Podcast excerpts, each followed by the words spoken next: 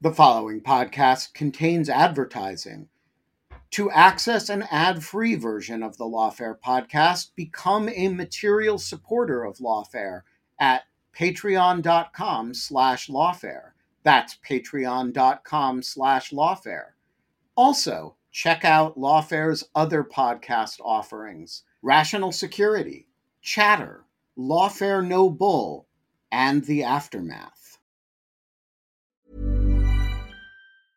Quality sleep is essential. That's why the Sleep Number Smart Bed is designed for your ever evolving sleep needs. Need a bed that's firmer or softer on either side? Helps you sleep at a comfortable temperature? Sleep Number Smart Beds let you individualize your comfort so you sleep better together. JD Power ranks Sleep Number number 1 in customer satisfaction with mattresses purchased in-store. And now, save 50% on the Sleep Number limited edition Smart Bed for a limited time. For JD Power 2023 award information, visit jdpower.com/awards. Only at a Sleep Number store or sleepnumber.com.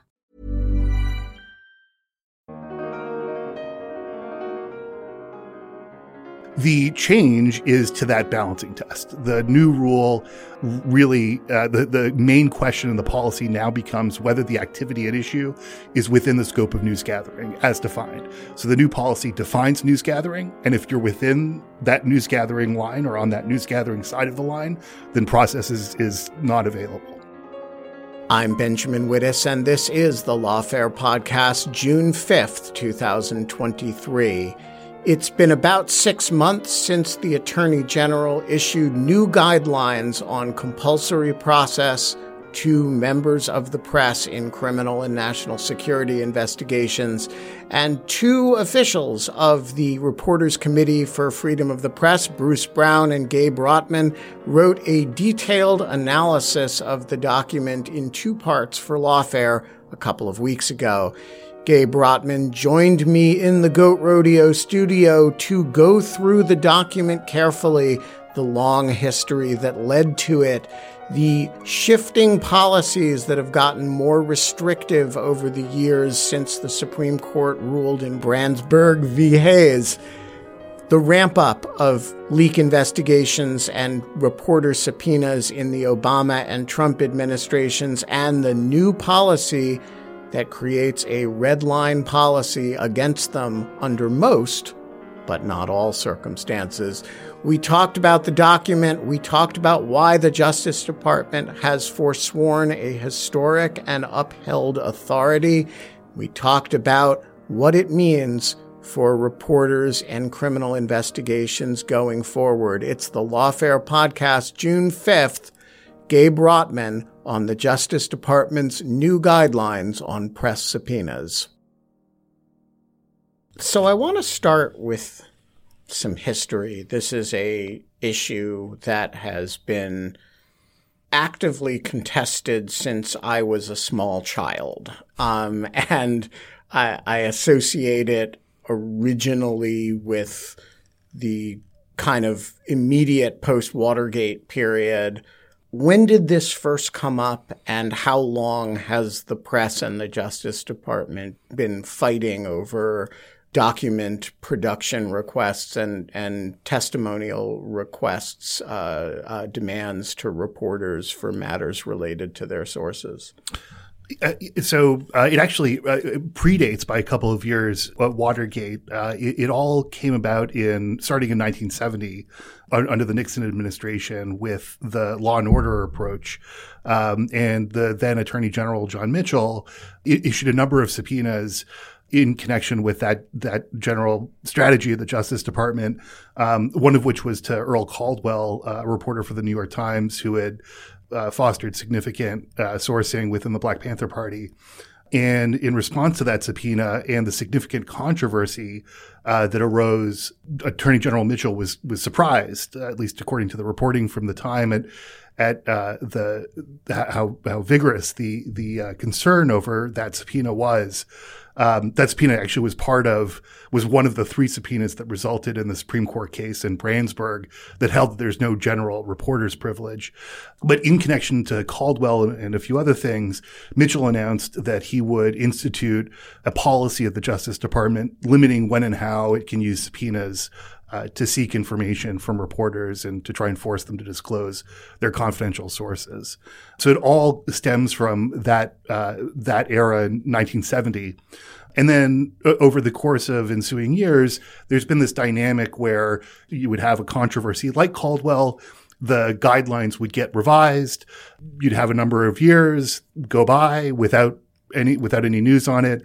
And then you'd have another controversy, and the Justice Department would again look at the guidelines and revise them. Um, and that's happened. Uh, it happened in 1980 uh, with a subpoena that uh, sought phone records from Howell Raines uh, and the Atlanta Bureau of the New York Times in a case involving the Klan.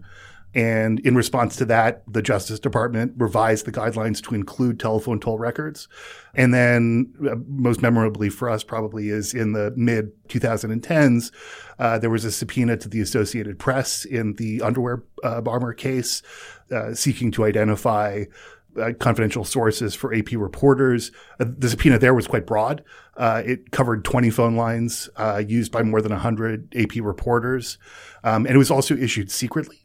Uh, because the guidelines, the policy then had a presumption against notifying an affected number, member of the news media uh, unless the attorney general made an affirmative determination that prior notice wouldn't cause harm.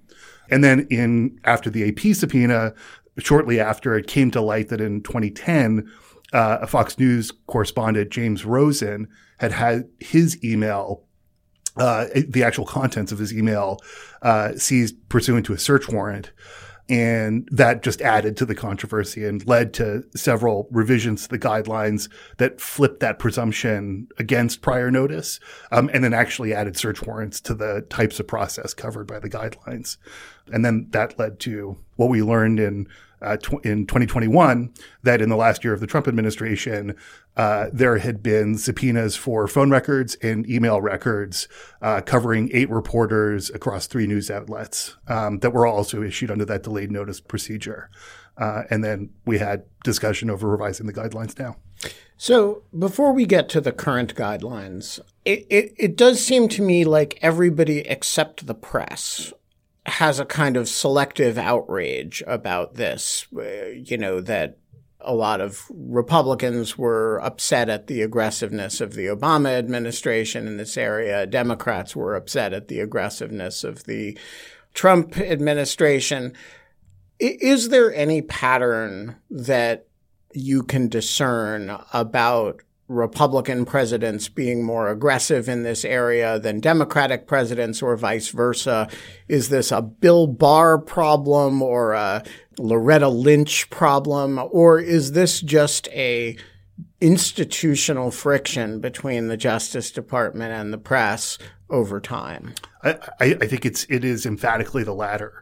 Uh, if you look at the the trend lines, there, there, there's no partisan sheen that you can discern one way or the other. Uh, you know, the Obama administration famously pursued uh, leak investigations at a greater rate than than all, other presidencies combined. Um, that's the quote that's often that's often given out there, the statistic that's often given out there, and it happens to be true. But I think the reality is even a little more complex. And you know, the Trump administration continued with that with that trend, uh, bringing cases like Reality Winner and um, Daniel Hale. And I, I, think, as you say, it's just institutional friction. It's it's uh, you know bo- both sides have jobs to do, and and the the the sense of what those jobs are maybe differs. All right, so there is this amazing exception to this pattern, and that is Merrick Garland, who comes into office and uh, you know, basically capitulates to the long-standing demands of the press. Whether I, I, I don't mean capitulate in a negative sense, but but really says the Justice Department, you know, renounces the Justice Department's historic position, which is you know, one variation or another of we reserve the right to do this, but we're going to do it sparingly with a lot of review. And he puts forward a uh, a document, the details of which we will discuss in a moment, but that basically amounts to the general bright line rule is we're not going to do this. And so before we get to the details of that document, I want to talk to you about the psychology of the decision. You know, Merrick Garland, who is the word that everybody uses to describe him all the time is institutionalist you know, on this issue is actually renouncing a historical institutional position of the department. Uh, why? I, I mean, I, I wish I could speak to, to the specific psychology. I don't have insight, you know, into into that, but but I think it's certainly true, as you say, that uh, that the rule that has been laid down, you know, is in many respects, and we'll talk about the potential edge cases, uh, but is in, in many respects, you know, as strong as anything that that you could think about in this case or in this in this situation. And I mean, I guess what I would say too is that the rule isn't just there to protect reporters, right? The rule is, I mean, it's there to protect reporters. It's there to protect the democracy enhancing function that public interest journalism brings, uh, particularly when it comes to government transparency. Uh, but it's also there to manage uh, headaches for the Justice Department. You know, as I say, the dynamic that you've seen historically is, you know, for for whatever reason, you'll see overreach. There'll be public outcry about that overreach. The Justice Department will apologize and will revisit the guidelines in order to try and prevent that from happening again. And that just serves efficiency uh, in in government operations. So, I, I want to try a different angle to try to get you to address the psychology, not the specific psychology, but the institutional psychology question. One possible explanation is the the inefficiency of constant revision and that you look at this and you say, okay, at the end of the day, the total amount of information that we're getting by, you know, by not renouncing this position is va- vanishingly small and it causes institutional embarrassment on a serial basis. And so just don't do it. And, you know, we have a thousand ways of getting information. And by the way, we never finish a leak investigation anyway. So it's not, you know, it's not like we're, you know, giving up a whole lot. But the problem with that argument is that the circumstances in which the Justice Department reserves the right to do these are some of the most, you know, it's not the routine case, right? It's the case where you expects some significant violation of the Espionage Act or where you, you know, believe that there is a real national security exigency involved in something, you know, in the Rosen case, it involved North Korea, right? So I, I'm curious why the Justice Department would leave itself basically no exception. Uh, and we'll get to the whether there really is no exception in a minute, but it's a pretty bright line rule. And, you know, prosecutors usually don't say, hey, there's a Supreme Court opinion that says we get to do this. We're not going to do it. Mm-hmm, mm-hmm. Right. Which is, which is really the, the historic, the historic thing here, right? We're talking about forbearance from powers that the courts have generally said that the Justice Department has. You know, in I, I, think it's important to actually talk about the details of the policy in terms of where the the door may have been left open, because a lot of this really the rubber meets the road when we're talking about national security leak investigations because you know the, the Justice Department eh, eh, the Justice Department has has long taken the position and it hasn't changed that position and it's important to emphasize that that the Espionage Act applies to the receipt uh, possession and publication of classified information by anybody, reporters included.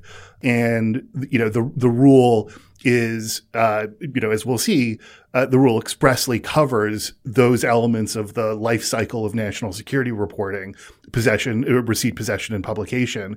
But but there's also the sort of gray area that we talk about in terms of the actual pursuit of information. Well, again, we'll talk about that in a second. But no, absolutely, it, it, in in a lot of ways, it is a historic act of forbearance. uh, by the Justice Department. But I'm also not sure that, and again, as we'll talk about, that there are edge cases where, um, you know, process may still be available. You know, and certainly, again, the Justice Department has not has not has not expressly stepped away from the position that the Espionage Act applies to that, those types of activities. All right, so let's dive into the document itself. First of all, this was issued last year. Uh, you and your your co-author analyzed it in Lawfare recently, so uh, there was there was a bit of a lag for readers who were wondering if they missed a news event. As succinctly as you can, describe the previous policy and describe what the new document changes it to. Mm-hmm. So, so the previous policy was uh, a balancing test that would be engaged in by the department, where it would weigh the investigative need against First Amendment interests as it perceived them. Uh, and if the balance tipped in favor of those investigative needs, then process would be available. Um, subpoenas, search warrants, uh, court orders for uh, certain types of electronic metadata. And there were protections in place or checks in place to, to ensure that this was only being used in extraordinary cases. Things like prior notice to an affected member of the news media, high level approval, m- most approvals by the attorney general, um, and then some form of exhaustion. So you had to take all reasonable steps to get the stuff from somebody else. The change is to that balancing test. The new rule, um, and as we'll discuss this, really uh, the the main question in the policy now becomes whether the activity at issue is within the scope of news gathering as defined. So the new policy defines news gathering, and if you're within that news gathering line or on that news gathering side of the line, then process is is not available. So it's a, it's a balancing test in which uh, assuming you, you count as engaged in news gathering, uh, hundred percent of the weight is on one side. Mm-hmm. Right, and then and that makes the definition of news gathering particularly important. Right. So, in a world in which everybody has a podcast and a Twitter feed, uh, that seems to me to be. I don't, I don't know if it's a loophole, but it's an it's a question that requires an interpretive exercise. What do we know about who counts as a news gatherer for purposes of this uh, policy? Yeah, I, so it's a functional approach, which which is which is good whenever, and this is the eternal question, what is news gathering? Who counts as a journalist? Um, it's a functional approach, and it basically says that news gathering is the process by which uh, members of the news media pursue, collect, obtain information for disclosure to the public. With, and then it has two qualifiers there that are really important for national security leak cases. Right. So let's hold the, the two qualifiers for a moment. But does that mean if you're reporting anything newsworthy, you're a news gatherer? Or does that mean if you are engaged in activity that looks a lot like being a reporter? I mean, for example, a, a citizen standing up in a town, a public town hall and asking a public official a question. That could be a reporter or it could be an angry member of the public, right? But in that moment, they're doing the same thing. And if you're a reporter, you're news gathering at that point because you're asking a public official a question. Would the Justice Department, if it's suspected that that person's phone has you know relevant evidence and that person is not a professional member of the media do we assume that that person, because she was asking a question of a public official in a public location, sort of the way a reporter does, counts as a reporter? Or do we assume that that person is, hey, any citizen can ask a question. That person's asking in a capacity as a citizen. No evidence of news gathering. So it's a great question. And, and, this is always, you know, there, there are two questions in the policy, you know, who counts as a member of the news media for the policy to apply at all, you know, and then w- what is news gathering?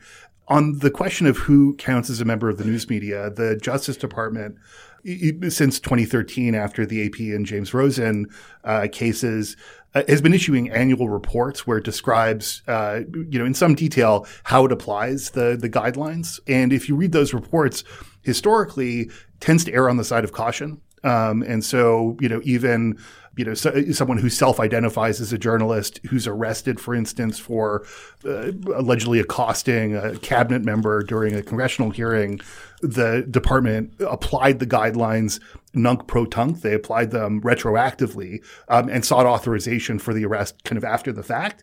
And you'll see instances of that happening with some frequency, where in, in an abundance of caution, they'll they'll apply the guidelines uh, to self-described members of the news media and the like.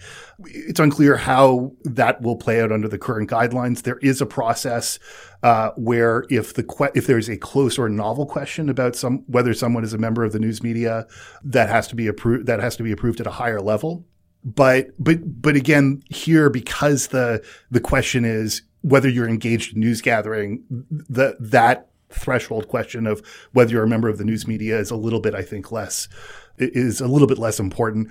Uh, and, and, I do suspect that you know citizen journalists and you know freelancers will be covered by the guidelines. And then you describe two exceptions for national security purposes. These seem to me to be pivotal in the sense that the policy it's hard to imagine how they how it could work without them. So w- walk us through what these two exceptions are and then then i have some questions about them. Yeah so so the so the qualifiers from the the definition of news gathering basically works in two ways the, there and there's two sections. The first one says that the mere receipt, possession, or publication of government information, including classified information, is within the scope of news gathering. Um, it also importantly says that uh, establishing a means of receiving that information, so for instance, moving to encrypted communications, is also within the scope of news gathering. And then it says that certain broad categories of criminal activity and then it, it, lists them, but it's not it's not listing specific statutes. It's using you know uh, small b burglary, for instance, right? Small t theft. Uh, small u unauthorized access to a computer network. It lists those activities and it says th- these are not news gathering. And the issue that we point out in the, the pieces in lawfare is that there are certain federal statutes where if you read them in isolation, the plain text would apply to, for instance, receiving uh, government property. So if you receive, you know, a manila envelope uh, with classified information, that could potentially be a, vi- a, violation not just of the Espionage Act, but uh, Section 641, conversion of government property for your own own purpose. And so, so the the potential there is that reporters engaged in what we would consider routine news gathering, the pursuit of information that you could have an aggressive prosecutor articulate a conspiracy or aiding and abetting or a, another inchoate criminal theory in those cases. Millions of people have lost weight with personalized plans from Noom, like Evan, who can't stand salads and still lost 50 pounds. Salads, generally, for most people, are the easy button, right? For me, that wasn't an option. I never really was a salad guy. That's just not who I am. But Noom worked for me. Get your personalized plan today at noom.com. Real noom user compensated to provide their story. In four weeks, the typical noom user can expect to lose one to two pounds per week. Individual results may vary. Hey, it's Ryan Reynolds, and I'm here with Keith, co star of my upcoming film, If, only in theaters, May 17th. Do you want to tell people the big news? All right, I'll do it. Sign up now and you'll get unlimited for $15 a month in six months of Paramount Plus Essential Plan on us. Mintmobile.com slash switch. Upfront payment of $45 equivalent to $15 per month. Unlimited over 40 gigabytes per month. Face lower speeds. Videos at 480p. Active Mint customers by 531.24 get six months of Paramount Plus Essential Plan. Auto renews after six months. Offer ends May 31st, 2024. Separate Paramount Plus registration required. Terms and conditions apply if rated PG. Hey, Lawfare listeners. Ben Wittes here want to tell you about the first time I got a report from the folks at Delete Me. It was shortly after I started using the service back in 2022, and they sent me their first privacy report. I have since gotten eight others, and it contained some shocking information. They had removed my data from 56 separate data brokers that this had included 133 separate records, including 621 individual pieces of personal information. Uh, the data broker with the most information about me was a company I'd never heard of called People by Name. And here's the thing since then, every couple of months, I've gotten another privacy report from Delete Me, and it always contains more information that they have removed from the data brokers about me. In the second report, they informed me they had removed my stuff from 41 data brokers and that the one with the most information about me was called HLEC. I have no idea what HLEC is. So the other day, I got my latest report, and it includes 15 more data brokers with my personal information, 113 pieces of personally identifiable information. Big culprit this time is something called My Life. Well, I want to tell you that they don't have My Life anymore. And that is why I recommend Delete Me. As this little anecdote shows, there's a lot of my data out there, and these companies keep acquiring it and making it available to anybody who can pay. And I have uh, slept a little bit more easily ever since I found a, a, solution to this problem. And I want to stress, as I do every time, that I started using this before Delete Me started advertising with Lawfare. Delete Me finds and removes any personal information you don't want online and it makes sure it stays off. And that's the point of this little story that, you know, they keep coming back. You can get it removed once, but they'll put it back. And then Delete Me comes and takes it off again. It's a subscription service that removes your personal information from the largest people search databases on the web and in the process helps prevent potential identity theft, doxing, and phishing scams. Delete Me sends you regular personalized privacy reports, just like the ones I've been describing, showing what info they found where, where they found it, and what they removed. And critically, as this story reflects, it isn't just a one time service. It's always working for you, constantly monitoring and removing the personal information you don't want on the internet. It does all the hard work of wiping you and your family's personal information off the web. Data brokers hate Delete Me, which is why I like it. Your profile is no longer theirs to sell. So take control of your data and keep your private life private by signing up for Delete Me, now at a special discount for our listeners.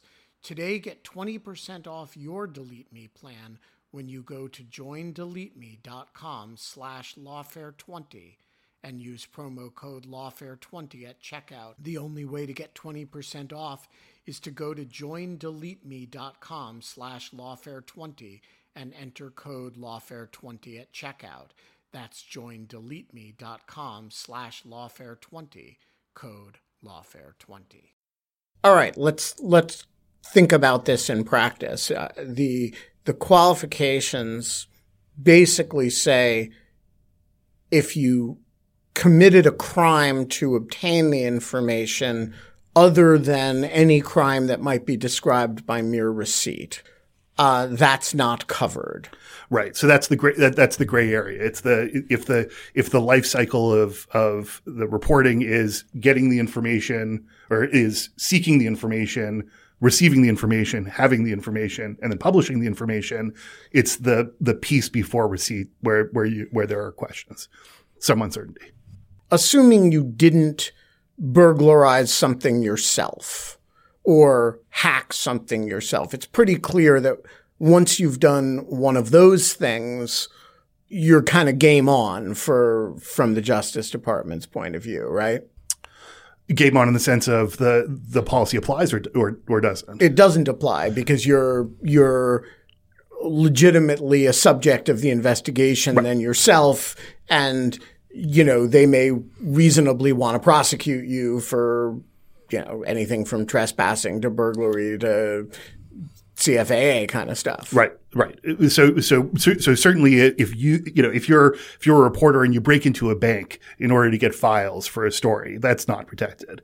You know, whether it's within the scope of news gathering or not, that would likely be uh, you know, closer novel question. Um, and there would be, you know, there, there would be some review, but, but it's, it's pretty clear that the guidelines are not meant to, to shield reporters, uh, from garden variety crimes that, that are not related to news gathering. The, the trickier issues are when the underlying act by a journalistic source is itself a crime. So that's Espionage Act, Computer Fraud and Abuse Act, bunch of others. And then you, as part of news gathering, uh, you know, seek information, foster a relationship with that source in order to try and get that information. And then where, how does that come down under the policy? And what about if, as Julian Assange apparently did with Chelsea Manning, you sort of encourage the hacking and stealing. You know, you didn't do it yourself. You didn't, you, he hasn't, I don't believe, been charged with conspiring to do it. But wh- how much coaxing can you do and still be within the policy? It, that's the that's the ultimate question. You, the example, the the hardest example, or, or one of the hardest examples I can think of, um, and we we mentioned this in the piece is. You're a reporter. There's the Senate torture report, the full torture report, not the executive summary that's still classified. And you say, if you give it to me, I will publish it on the front page tomorrow. That's solicitation, right? Of what is on its on the face of the statute a crime, um, and it even goes beyond that a little bit in terms of th- there's almost arguably consideration, right? If you give it to me, I'll publish it.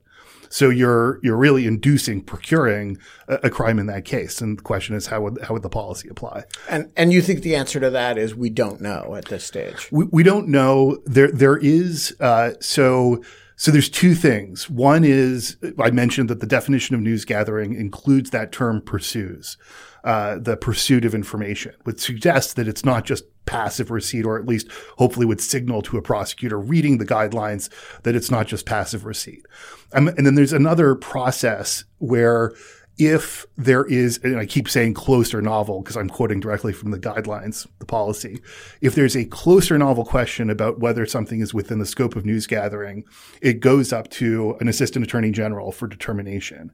If there's genuine uncertainty, again, quote unquote, on that question, then it goes up to directly to the attorney general for, to, to make that final determination. And so hopefully, at least in those close, in, the, in those edge cases, there would be the attorney general himself or herself would put eyes on on the issue and make the final determination.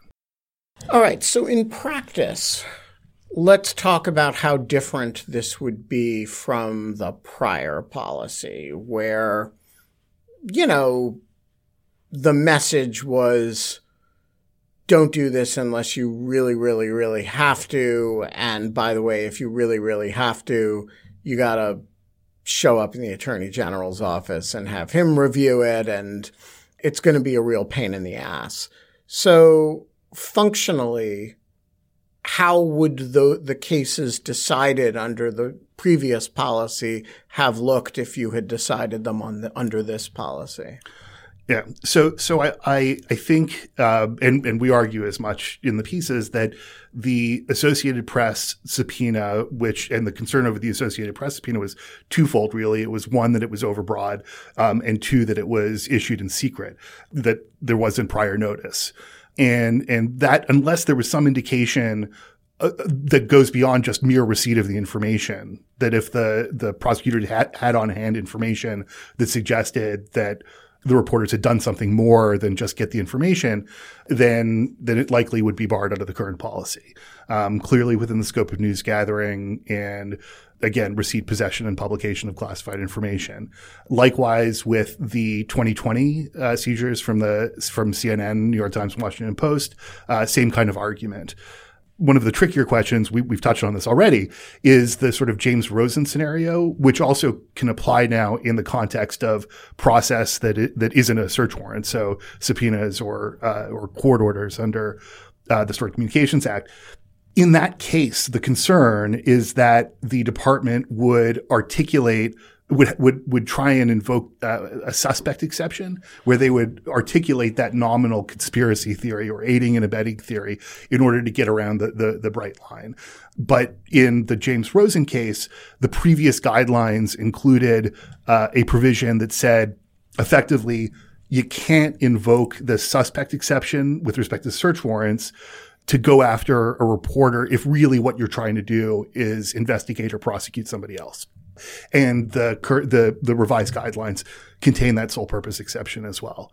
So th- that really is the roadmap for an end run is saying that, well, you asked the, the, the, source for the information, the source committed a crime by getting the information, um, and therefore you're complicit. Right. All right. So I, I want to think that example through because it seems to me, it seems to me a complicated example. If the Justice Department were ever to do that, you would be out here saying, wait a minute, why did they create this policy in the first place, if only to circumvent it like this? It seems to me they wouldn't have much of a leg to stand on in answering that question, right? Well, and this is the you know this is the point that that, that, that we make, right? That e- even if there's some uncertainty, you know, in the policy, the fact that it does include that qual the, the the forbearance, as you note, for the receipt, possession, or publication of classified information and government information at, at large, that's relatively clear. The uncertainty is going to put these questions back where they always were, which is in the land of uh, government press relations, you know, in politics and, and how the public responds to the, these types of stories. So what has the reaction to the policy been? I, I, mean, you guys were pretty enthusiastic about it. I assume the rest of the institutional press was as well. Mm-hmm. Uh, yeah, the, absolutely. The, with recognition that there are these these questions that that uh, that are still uh, outstanding, the the express parts of the policy are are certainly quite quite strong. And the policy, to the extent that nothing has arisen yet under it that we are aware of where it's been exercised one way or the other. Is that right? So there, there is a case uh, where Boston Globe in the, the, I think it's the Varsity Blues uh, cases in Massachusetts, there was a Boston Globe reporter who was subpoenaed, but uh, to authenticate uh, pub- published information. But that's a that's an explicit exception. Exactly. The, you know, and and so, but but I mean, there hasn't been a case that anybody knows of in which, under the previous policy, some process might have issued, but under the new policy, there has been no process, right? Right. As far as I know, there's no there's no process that that is, I, I guess, triggered the the the close questions in the policy. So there's no way at this stage to know how it's working or whether whether it's having a protective effect or whether the situation simply hasn't come up to test it yet. I think that's fair, but but the situation has not come up to test it yet. I mean, the other the other data point too is that I, I think well during this point in the Trump administration, if I'm getting this right, uh, you did have a demand that went to a reporter, uh, the Ali Watkins case, and then you also had you know a series of uh, uh leak investigations and prosecutions. We haven't had any of those.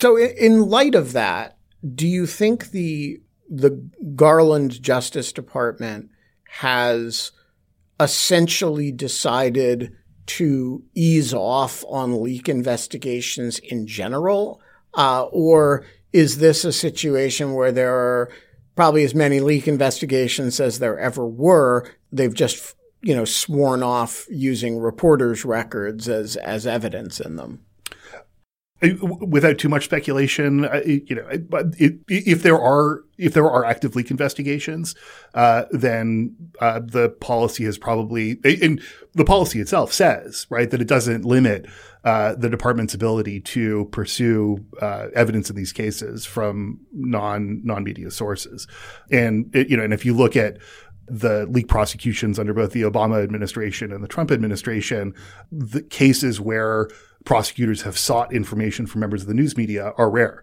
Uh, you know, normally it is you you seek it from the suspected leaker. All right. So one problem with this policy from the news media's point of view is that you know you kind of live by the executive policy you die by the executive policy uh, a new administration comes in, a new attorney general under this administration comes in, and you could have a completely different policy in this area. Just as you described the problem as an institutional friction, not a partisan thing between the Justice Department and the press, to what extent is this an institutional solution and to what extent is this a highly personal kind of Merrick Garland, Lisa Monaco solution that, you know, when you have, you know, Attorney General Rudy Giuliani or Attorney General Doug Jones or Attorney General, you know, Sally Yates may not be a uh, a lasting thing.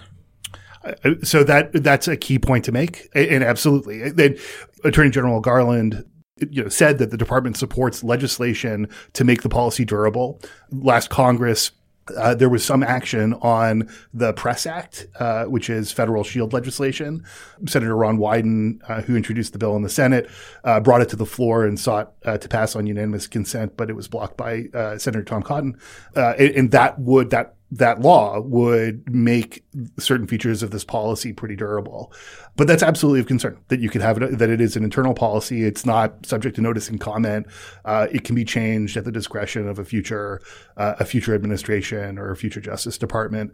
But that said, again, the dynamic over time has been perceived overreach or, or, or controversy over some overreach. Uh, retrenchment by the the department, apology, re- reform, and then rinse and repeat.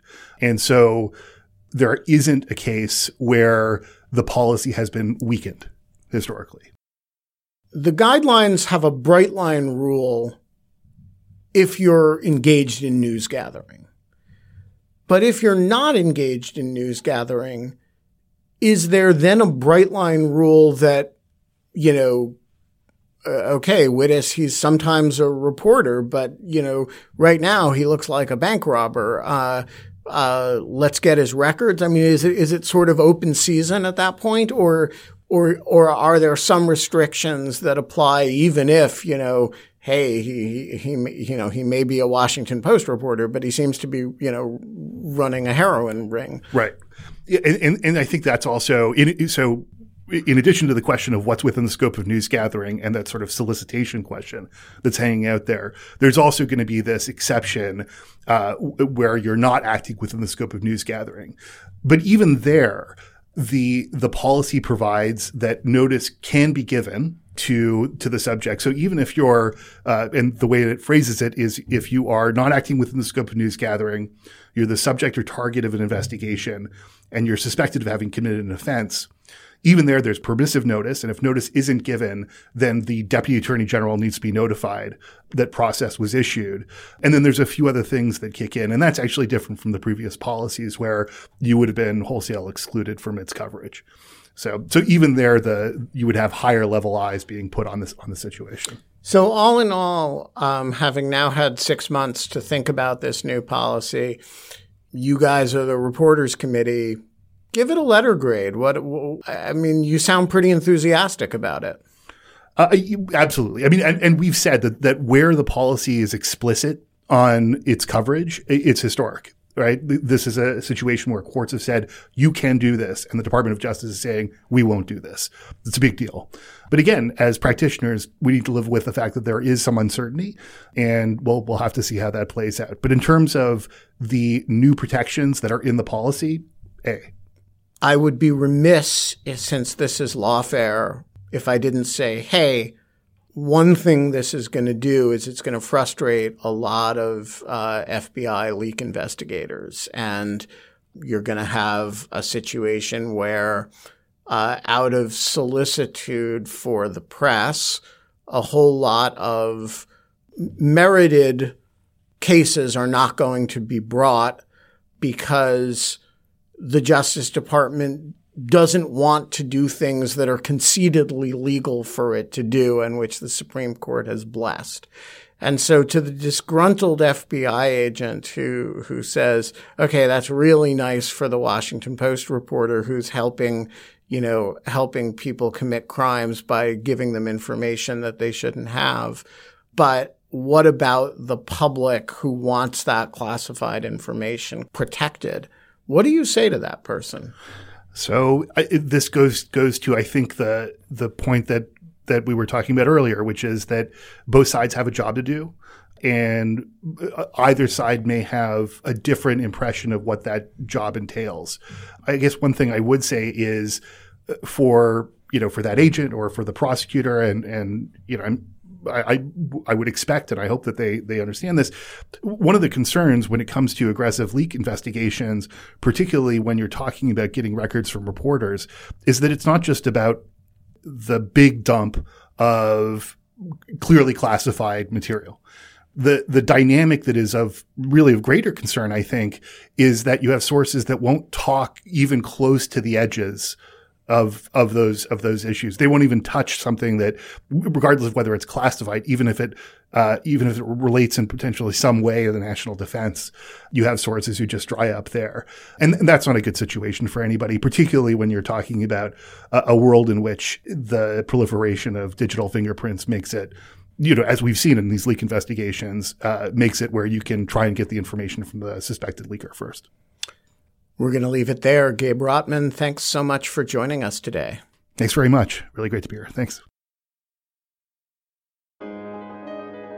The Lawfare podcast is produced in cooperation with the Brookings Institution. Our audio engineer this episode is the intrepid Cara Shillenn of Goat Rodeo. You are our publicity department. And if you have not tweeted about the Lawfare podcast, if you have not shared the Lawfare podcast on Facebook, Instagram, LinkedIn, Pinterest, then you have not done your duty. And you need to do that. You should also become a material supporter of Lawfare at patreon.com slash lawfare. That's patreon.com slash lawfare. The Lawfare podcast is edited by the one, the only Jen Patja Howell. Our music is performed by Sophia Yan. And as always, thanks for listening.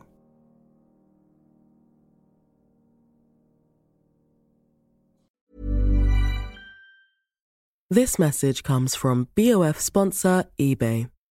You'll know real when you get it. It'll say eBay Authenticity Guarantee and you'll feel it. Maybe it's a head turning handbag, a watch that says it all, jewelry that makes you look like the gem, or sneakers and streetwear so fresh every step feels fly. eBay gets it. So look for the blue check mark next to that thing you love and be confident that every inch, stitch, sole, and logo is checked by experts. With eBay Authenticity Guarantee, you can trust that feeling of real is always in reach. Ensure your next purchase is the real deal. Visit eBay.com for terms.